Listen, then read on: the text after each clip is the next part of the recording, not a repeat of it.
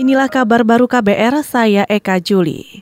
Saudara, Lembaga Bantuan Hukum atau LBH Asosiasi Perempuan Indonesia untuk Keadilan APIK menyatakan geram karena hakim membebaskan pelaku pencabulan anak dari tuntutan jaksa selama 14 tahun.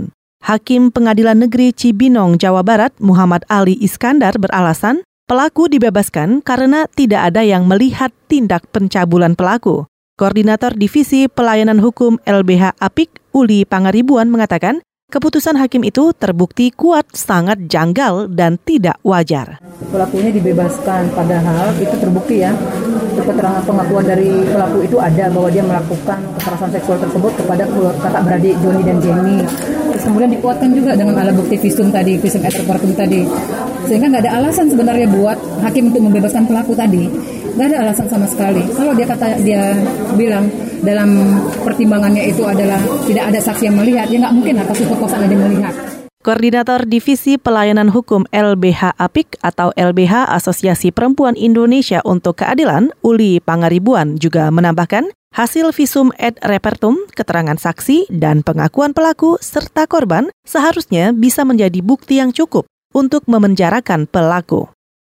Komisi Yudisial Sukma Violita menyatakan akan menyelidiki dugaan pelanggaran yang dilakukan seorang hakim di Pengadilan Cibinong yang membebaskan pelaku kejahatan seksual. Korbannya ada dua anak, yakni Joni dan Jenny. Sukma mengatakan ranah penyelidikan dan penindakan Komisi Yudisial sebatas pada dugaan pelanggaran kode etik yang menyebut hakim harus adil dan tidak boleh berpihak. Nanti kami akan turunkan staf yang terkait dengan investigasi dan nanti selanjutnya ditangani dengan pola yang ada di dalam unit pengawasan hakim di Komisi Judisial dan berdasarkan ketentuan atau semacam prosedur beracara dalam peraturan Komisi Judisial tentang penanganan laporan masyarakat. Hmm. Nanti ya dari situ akan kita lihat apakah fakta-faktanya menunjukkan terjadi pelanggaran kode etik atau tidak. Komisioner Komisi Yudisial Sukma Violeta juga menuturkan, kalau terbukti melanggar kode etik, maka Komisi Yudisial akan merekomendasikan sanksi